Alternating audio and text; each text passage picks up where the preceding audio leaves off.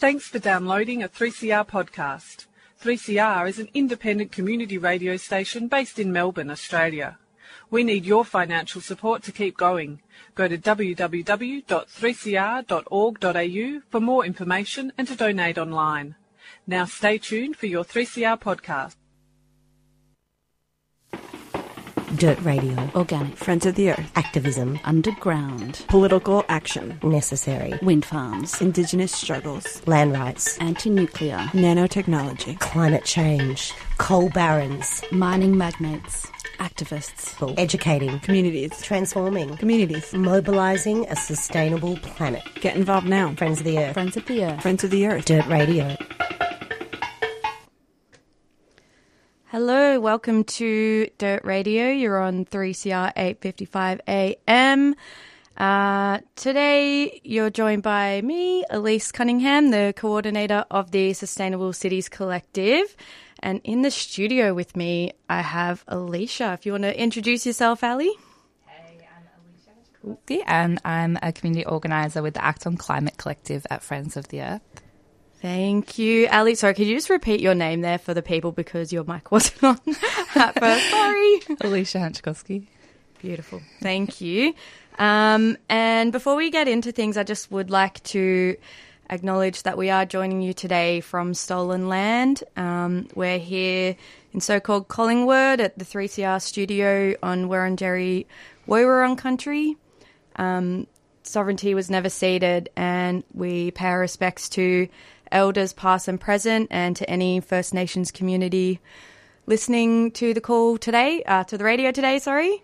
Um, and this always was and always will be Aboriginal land. And yeah, as we sort of talk about climate justice, um, we should always be acknowledging that First Nations justice really underpins environmental and climate justice.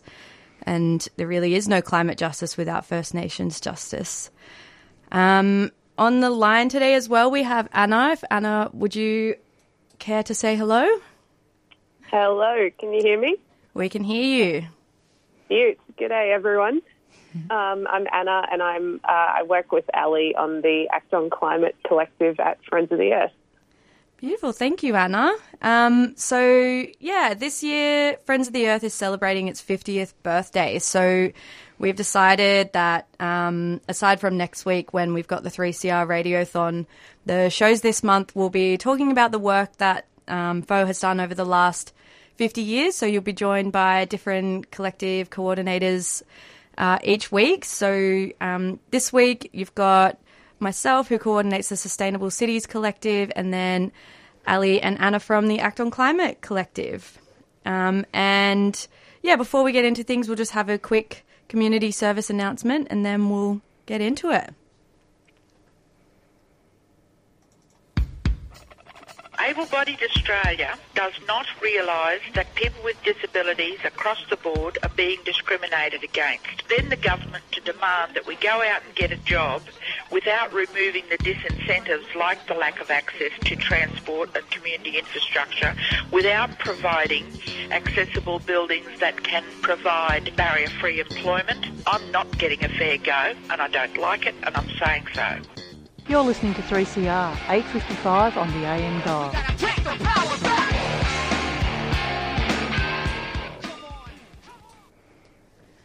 Cool. And you're here on 3CR Dirt Radio, and we'll be talking about the work of Friends of the Earth over the last 50 years. So, I guess for this first half, why don't we have a chat about Act on Climate and, um, yeah, the work that this collective has been doing since its inception, and I guess in the climate justice space in general. Um, maybe we'll start with you, Anna. Um, you could give us a bit of Act on Climate history because you've been at FoE for a long time now. So, can you maybe tell us a bit about the beginnings of the Act on Climate Collective and your own history with FoE as a campaigner? So, Act on Climate as a collective started back in 2017, and uh, like before I even do Act on Climate itself, history, um, it's important to know the context of how that collective even started and what came uh, right before it in FoE campaign context.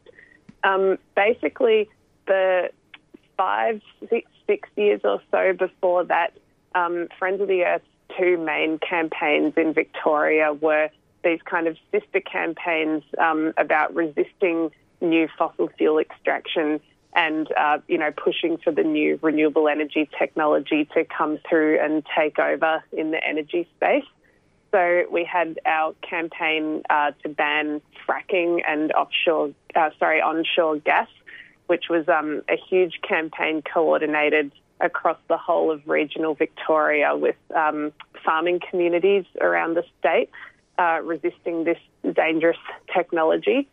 And then on the flip side, we had our Yes to Renewables campaign, uh, a campaign which is still active, um, but at the time it was really kind of much more, you know, it was earlier days for renewables and um, under the, the Abbott government and then Turnbull governments at the time, which were really like putting the brakes on renewable energy investment, um, letting the technology take off at the federal level. We needed to really push at the state level for uh, the right conditions to be created for investment in renewables so that projects could get off the ground. Um, so we had this kind of, you know, we were saying no to new fossil fuels and yes to renewables, the new green technology we need to tackle the climate crisis.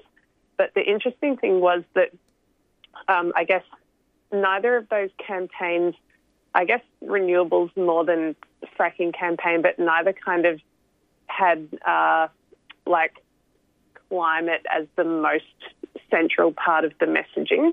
And when both of those campaigns were won in 2016 and 17, we got a ban on fracking um, and we got the Victorian renewable energy target there was this new um, space we needed to go into to specifically talk about, you know, what are the climate um, impacts that are actually going to be coming regardless of the action we take now that we need to prepare for in Victoria, and also what are like the umbrella policies we need to get in place in Victoria to um, like really chart our course as quickly as possible to net zero emissions and again, this was in the context of, you know, the very conservative, um, well, at the time it was kind of going, it was Turnbull, but not far off Morrison government, which were really putting the brakes on climate action at the federal level.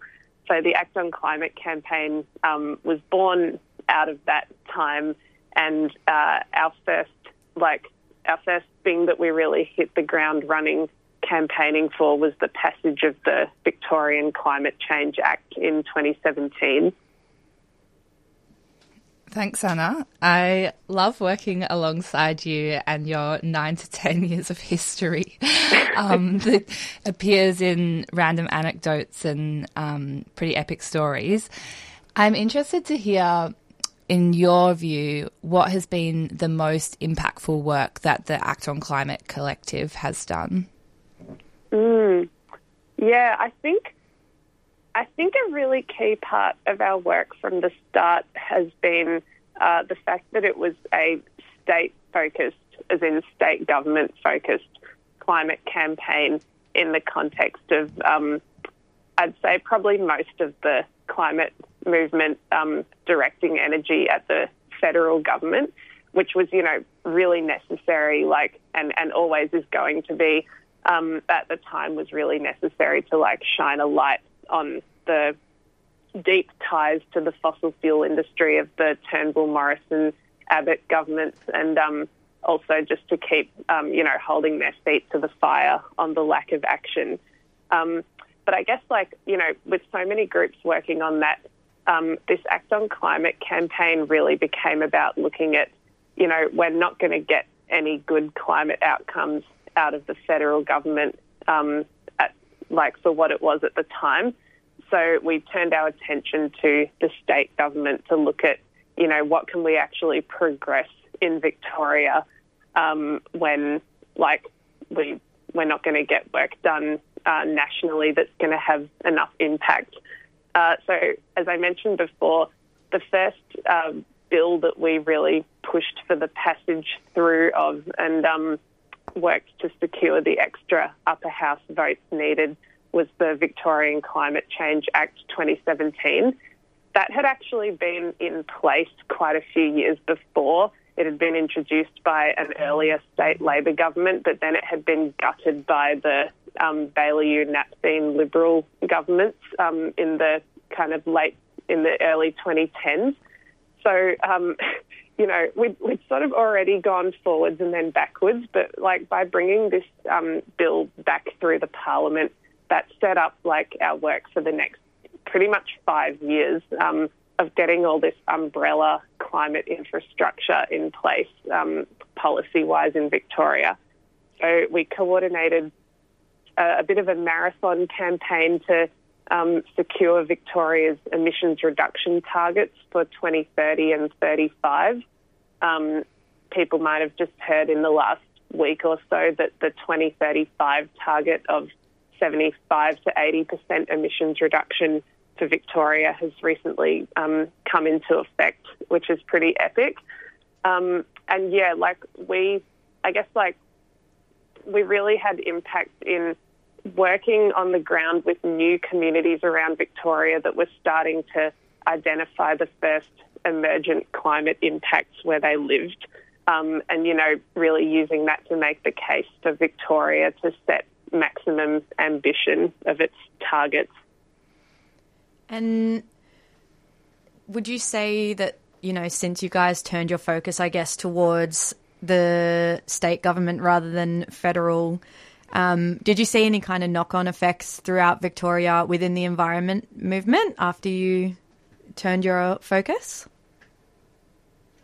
Yeah, I mean, it's it was an interesting kind of few years to be doing this because, of course, well, 2017, 18, 19, um, or 2017, 18, we were leading up to like the 2018 state election, mm-hmm. and I think um, that saw like a lot of groups get on board because we have this like bizarre context of the Liberal Victorian Liberal Party actually going into the election with literally no climate policy. Mm. Like they didn't even like their website. You know, we couldn't find a page that mentioned climate change, and their energy policy was this vague kind of commitment to build a new power station that may or may not be coal fired. so, um, like a lot of groups really came together at that time, um, including like not just in the environment movement, but in the Victorian Union movement to hold the Liberals accountable for that dismal, um, you know, total ignoring of the climate crisis. And I think like we have seen um, the Liberals really like change their tune in the last few years in Victoria because um, quite a like a significant chunk of their catastrophic loss in 2018 was attributed to their lack of climate policy. Um, and there are awesome, you know, local groups around Victoria um, and Melbourne, including like Lighter Footprints, who have been um, putting the pressure on the Liberals in particular to up their game on this. Um, and I think another awesome coming together moment on this front of climate policy in Victoria was actually during the pandemic um, in the first year of the lockdowns in 2020 when uh, as part of the Victorian government's obligations, having legislated the Climate Change Act, it had to write Victoria's first um, climate change strategy. Uh, and, you know, this is meant to be a process that, like, brings in the input of community members around the state. But in the context of 2020, like, A, there was just kind of, it, it wasn't like at the top of the government's pile of things to do when, you know, we were dealing with this unfolding um, crisis. And also, it was like extra hard to, you know, even reach out to community members to talk about this stuff. So, um, Act on Climate, we took it upon ourselves to uh, essentially, as we put it, take the climate strategy off the government's hands and um, create our own people's climate strategy for Victoria. Um, that turned into pretty much a year and a half long project to gather all of these ideas and intelligence from people around Victoria about uh, how climate change is already impacting them where they lived uh, and also what local solutions they wanted to see. And I think because we put such an emphasis on the um, any solutions that we talked about needing to also further social justice. That brought in just a whole lot of really interesting um, groups in on this strategy, you know, who might not have climate as their main thing that they're working on. So we were talking with like disability justice advocates, people in the union movement, um, frontline social services, a whole different load of people. Um, and yeah, like that, that was, a, I thought that was a really beautiful coming together to articulate a vision like rooted in our values of, um, you know, social justice as part of tackling the climate crisis. Mm, so well put, Anna. The People's Climate Strategy is such an epic piece of work, um, and I love looking through it and really seeing the way that data and stories comes together to form a visionary plan for the future. And and it integrates both the concerns that people have uh, alongside the impacts that they're already facing which takes us to what's happening now in the collective.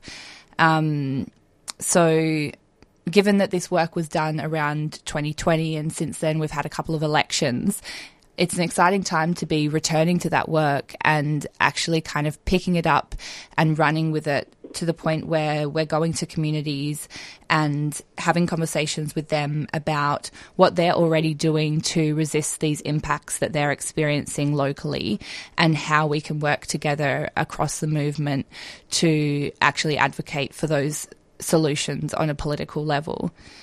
Um, we're going to have to wrap up pretty soon, but I will just quickly talk about the road trip that we are looking at doing. And this could be of interest to listeners out there, especially if they're in the regions, because we are targeting coastal communities at the moment. And for example, we visited Inverloch recently where they are experiencing really intense levels of erosion, which is only going to be exacerbated under climate change. But these kinds of impacts are present across the coast, both towards the, the west and the east, also in places like Apollo Bay and um, Port Portland. And so we are doing a call out at the moment to the community to share their stories of the observations that they're having about the the place where they're they've been living, working, and observing for years and are actually seeing things change around them. So I think this is a great opportunity to put that call out to the community to get in touch with the Act on Climate Collective and share what you're seeing change as climate impacts do worsen because we want to visit communities who are already impacted by the climate crisis and really amplify those voices of frontline communities as impacts only worsen. Beautiful. Thank you so much, Ali and Anna. Um, we'll have a quick community service announcement now, and then we'll come back and look at the history of sustainable cities and FoE's transport campaigning, which is very interesting. Commons Social Change Library is an online collection of educational resources for those campaigning for social change. It collects, curates, and distributes the key lessons and resources of progressive movements around Australia and across the globe. The library includes over 500 resources covering campaign strategy, community organising, activist history, digital campaigning, diversity and inclusion, and much, much more. It's free to access the library, so check out the collection at www.commonslibrary.org. Commons Social Change Library is a 3CR supporter.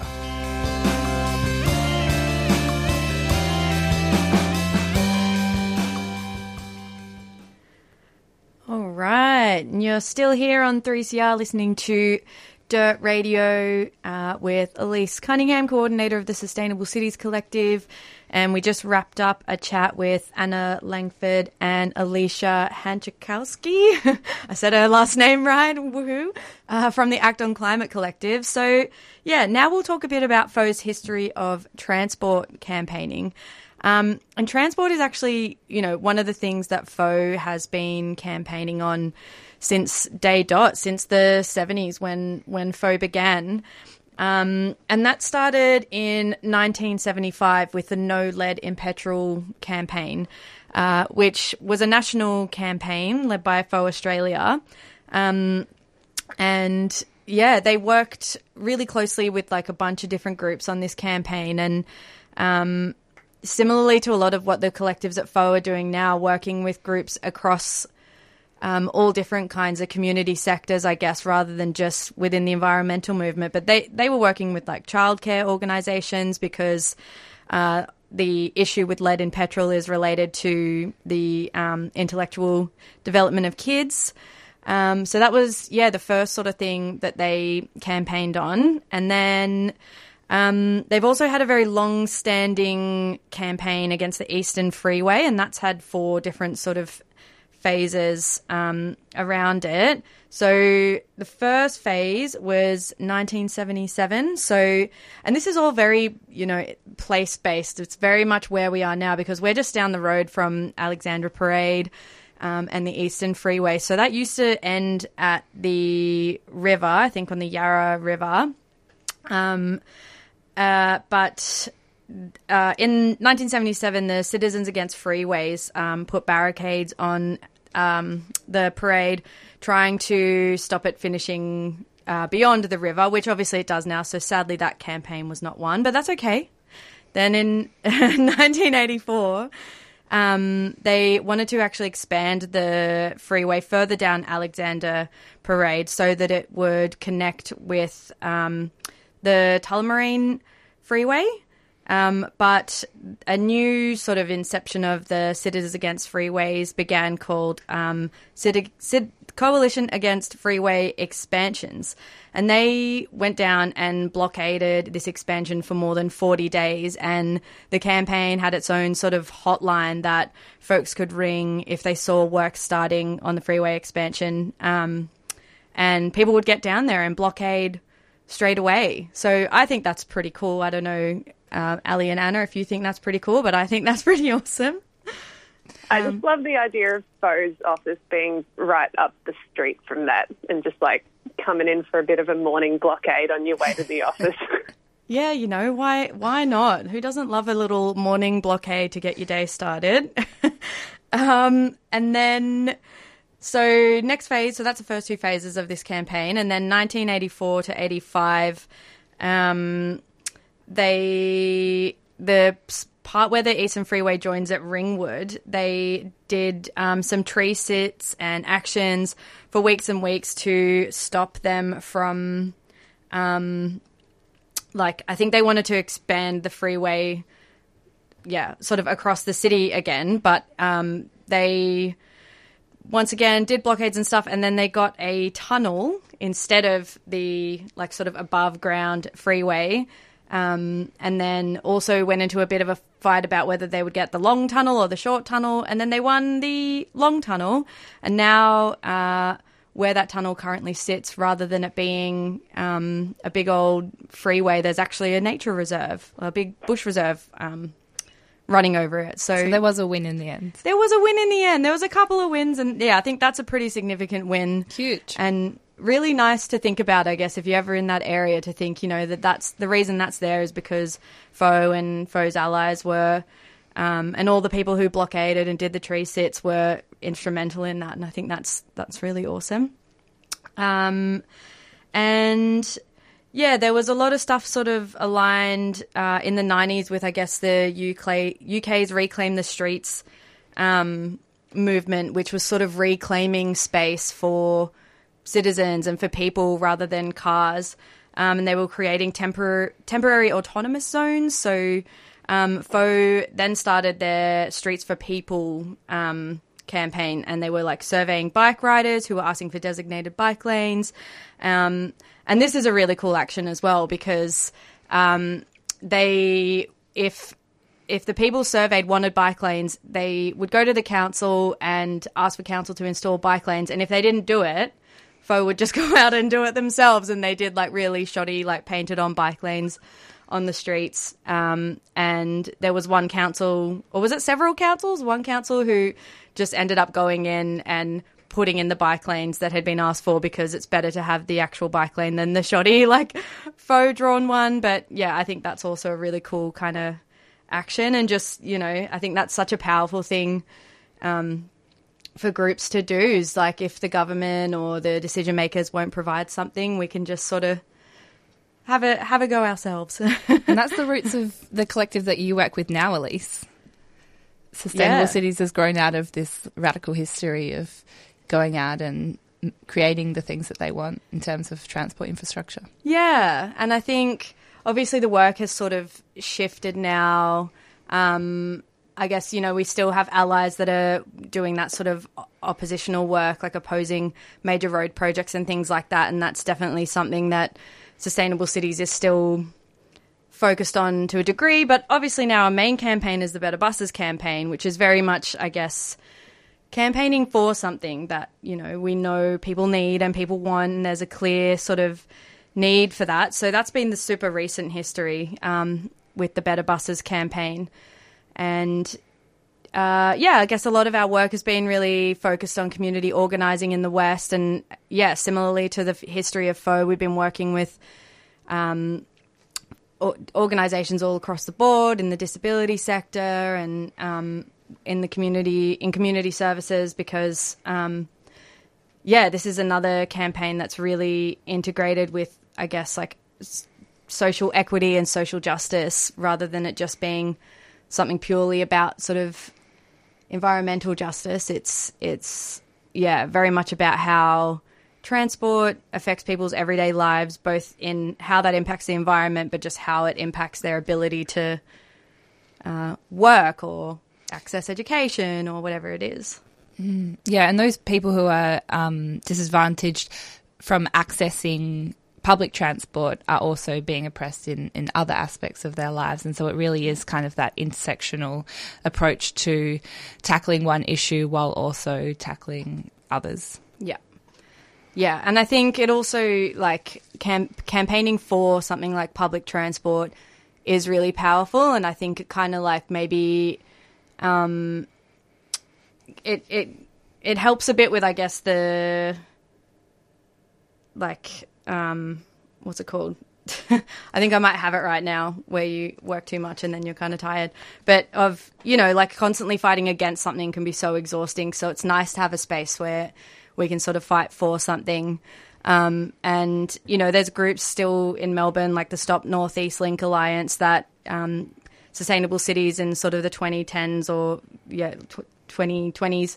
Um, worked quite closely with on that campaign, and we still and we know though you know they're still there, uh, working really really hard, and it's yeah I think our work is very much um, aligned because you know we need to be getting money out of major road projects towards public transport. Like that's really what we need to see is the government to stop investing so much in roads and put more money into public transport. That is going to ultimately um, be a lot better for the environment and also just benefit so many more people's lives. Um, yeah. And yeah, I guess we'll just maybe um, wrap up with letting you all know how you can get involved. Um, I guess one of the things that we're doing, the reason we're kind of going over the work of the last 50 years is because we do, we are running an end of financial year fundraiser. Um, so, you know, if you want us to be able to keep doing the work that we've been doing, uh, blo- blockading the freeways and Well, that wasn't faux. uh, fighting for better buses, then um, yeah, please head to our website um, and donate, just melbournefoe.org.au. And yeah, if you also want to get involved with our collectives, there's a sign up page to volunteer on there, or you can kind of go directly to Act on Climate or Sustainable Cities. Um, we're also running some um, organizer, community organizer training at the moment. Um, there's one on tonight at 6 p.m. to 8 p.m. just at the FoE office in Collingwood, and we're doing that fortnightly um, for the next little while. So yeah, thanks so much everyone for joining us for Dirt Radio today, and uh, we will catch you next week.